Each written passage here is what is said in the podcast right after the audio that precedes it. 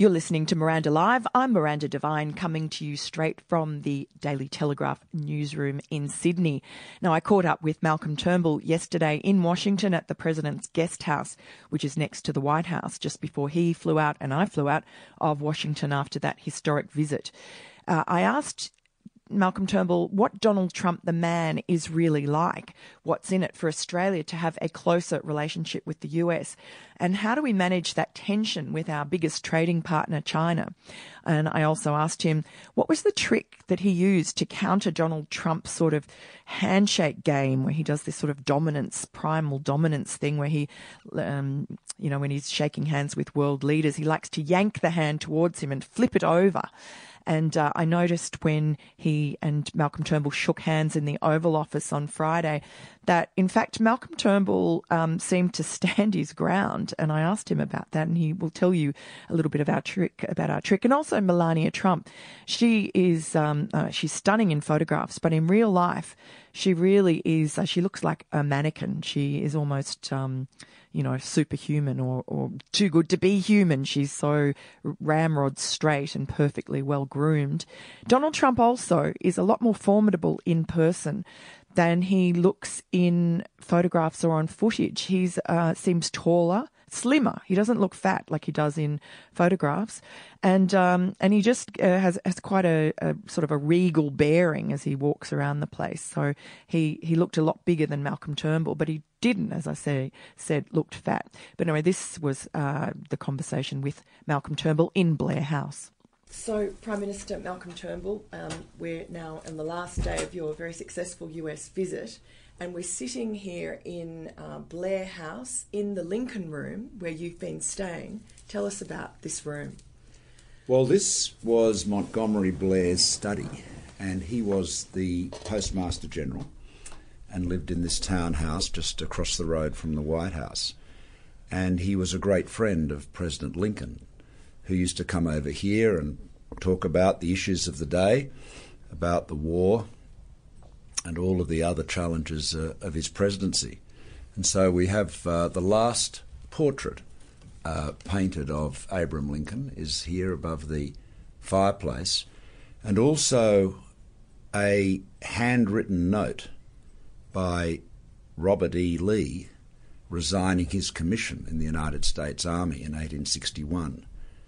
And it was in this room that two days before that Abraham Lincoln offered him the command of the Union Army. And Lee, of course, went on to lead the Confederate Army in that terrible, tragic war that saw 600,000 Americans dead. So this, we're surrounded by a lot of ghosts here in this room uh, and a lot of history, a lot of very, very momentous history around us. And what a privilege to be able to stay here for President Trump to offer mm. this residence for mm. you to stay in for three nights. Yes, well, the President has showed enormous generosity uh, in the course of this visit. And, eh, you know, after the press conference we had yesterday, as you know, we were, we were accompanied by a large business delegation uh, from Australia, and they'll also be at the National Governors Association where I'm speaking in, in an hour or so. Uh, after the press conference, President Trump changed his schedule to make the time to meet every one of the business delegation, shake hands with them, have a picture. Uh, now that you know wasn't that, that wasn't on the schedule, but he did that because he wanted to show how much he appreciated the Australian business leaders coming to Washington and how much he cares and values our alliance. It's interesting, a lot of the business leaders who I've spoken to have remarked the same thing, which is that there seems to be um, a, a natural rapport between you and President Trump, even though they all remark also that you're quite different styles, but in fact you're quite similar in terms of your background and your um, outcome focused approach. Well, we're both we're both uh, businessmen who who came into politics, you know, later in life. Uh, so, and while we never did any business together, we didn't know each other before we were uh, had our you know respective jobs. Uh, we have a number of very good friends who know us very well, mm. and so a lot of points of of uh, connection that way. So, so that meant we could, you know, accelerate getting to know each other. I noticed yesterday you shook hands with uh, Donald Trump, and he. Um, you, you you didn't allow him to yank your hand back. well, just, uh, Does that take a little bit of effort? Uh, well, I'm not sure whether he. I'm not sure. I'm not sure where, what the uh, what the technique is, but perhaps just uh, make sure you stand uh, solidly on your two two pins. And um, as a man, what is he like? Is he different from the sort of media portrayal of him? Well, he's he is he's very he, look look he is larger than life. He's very charismatic. He's very engaging. Um, uh, very good company, um, and he's a uh, he is a really powerful communicator. Mm. Uh, real real cut through communicator. Very, very effective. Have you picked up any tips from him? well, I think, well, as you said, we've all got our own style. Yeah. And um, he, uh, obviously, this trip has been important for mm. Australia. He talked um, in his press conference about um, many good things would come from this trip.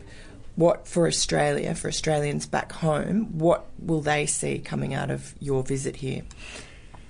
It's a broadening and deepening of the relationship. You know, we, we have a very close relationship. It's an alliance with the United States.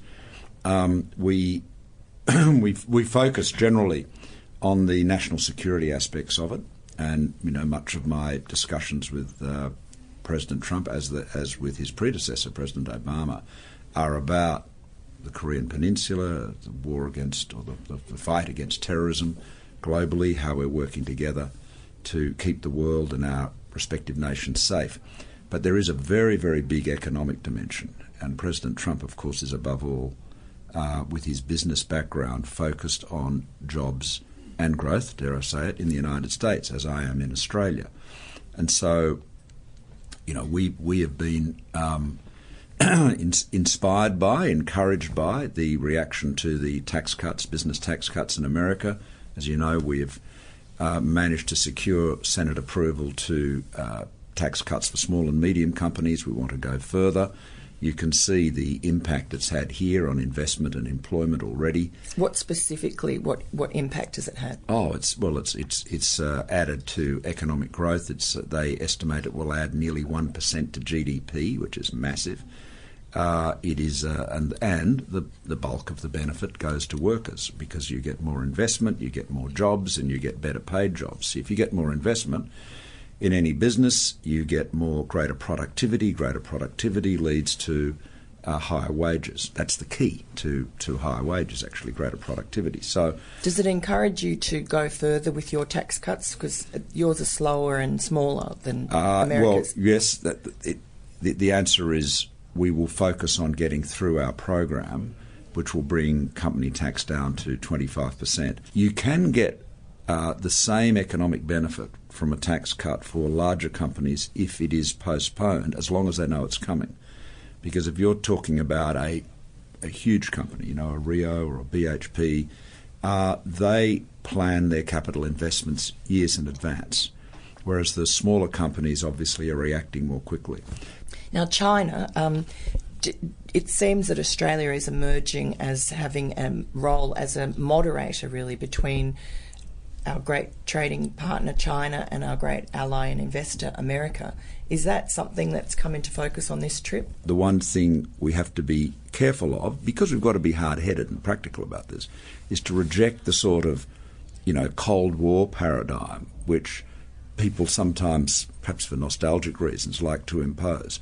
I mean, China, the rise of China has been of enormous benefit to the region, to the world, and our concern uh, is simply to ensure that the rules-based order, where you know the the big fish don't eat the little fish and the little fish don't eat the shrimps. In other words, where the rights of smaller nations are respected, and there is genuine access to competition and open markets, all of those and such values. As the South China Sea. Yeah, well, all of those values, maintaining the rule of law right through the region, mm.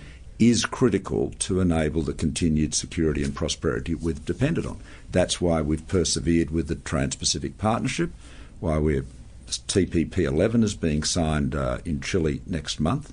Uh, and that's, you know, again, that is setting out the rules of the road for trade in our region. And we hope that over time that TPP 11 will uh, will grow again to you know 12 and indeed more. The South China Sea yesterday. Um, Donald Trump was asked if he would like Australia to come and help, you know, in those naval exercises. Is that something that you would entertain? It's something I would never speculate about. and um, and quickly on the TPP, yes. is there anything that you've spoken to Donald Trump about that he said he would might consider joining if the deal was better? Have you offered him anything? No, no. He, we, we, haven't had any specific discussions about that, and I don't anticipate any change in US uh, thinking on the TPP mm-hmm. anytime soon. Look, the reality is this: that we, uh, that President Trump, in his campaign, made a commitment not to go ahead with the TPP, and he's fulfilled his election pledge. I don't know why people should be people shouldn't be surprised by that. News doesn't have to be boring. The Brits have given Prince Harry a new nickname after yet another tell all interview. Oh, God, is it the Ginger Whinger? Let the team at news.com.au get you up to speed each day with their podcast, From the Newsroom. A couple were busted joining the Mile High Club. Well, I guess they can't fly Virgin anymore. Politics, sport, red carpets, royals. Get all the goss in just a few minutes. Follow From the Newsroom wherever you get your podcast from.